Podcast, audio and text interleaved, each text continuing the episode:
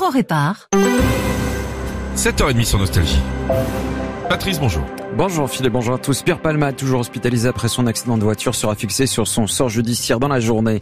Le dossier des retraites, Emmanuel Macron en appelle à la responsabilité des oppositions. La météo tant agitée avec des pluies et du vent sur une grande partie du pays, un ciel lumineux au nord-ouest et sud-est.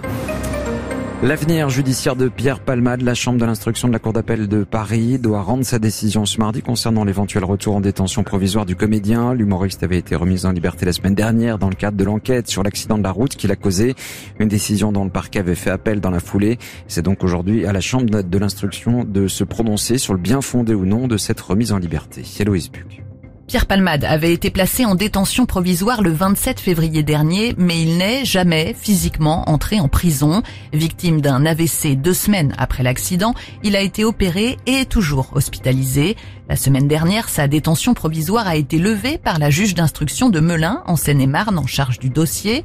La magistrate ayant pris cette décision pour, je cite, motif médical. L'humoriste de 54 ans a donc été remis en liberté sous contrôle judiciaire, mais le parquet a fait appel avec un référé détention. C'est sur ce dernier que doit se prononcer ce matin à 9h la chambre de l'instruction. Pierre Palmade a été mis en examen pour homicide et blessures involontaires. Outre l'acteur, l'accident a fait trois blessés graves, dont une femme euh, qui a perdu après la collision le bébé qu'elle attendait.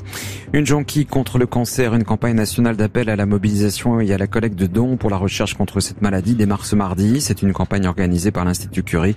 Le cancer est la première cause de mortalité en France. Il touche près de 400 000 personnes par an.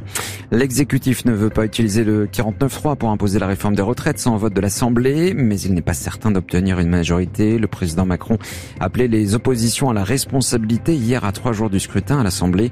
Cette réforme est une nécessité absolue pour le financement de nos retraites et la solidité du pays, a martelé le chef de l'État. L'opposition à la réforme des retraites, elle reste forte avec une huitième journée de mobilisation prévue demain mercredi. En attendant, le trafic ferroviaire, euh, même s'il est en amélioration, reste perturbé. Comptez 3 TGV Inouï et Ouigo sur 5 en circulation.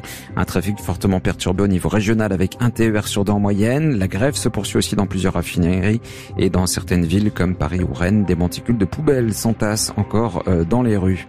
Ce, ce mardi, nous sommes à 500 jours des JO 2024 de Paris. La cérémonie d'ouverture de ces Jeux d'été aura lieu le 26 juillet 2024. Il y a encore de nombreux défis pour le comité d'organisation. Aujourd'hui, à J-500, le président Macron est attendu à la préfecture de Paris d'Île-de-France pour marquer cette euh, date avant le lancement des Jeux. Et puis la météo, ciel perturbé et humide ce matin du sud-ouest au nord-est. Le vent sera quasi généralisé.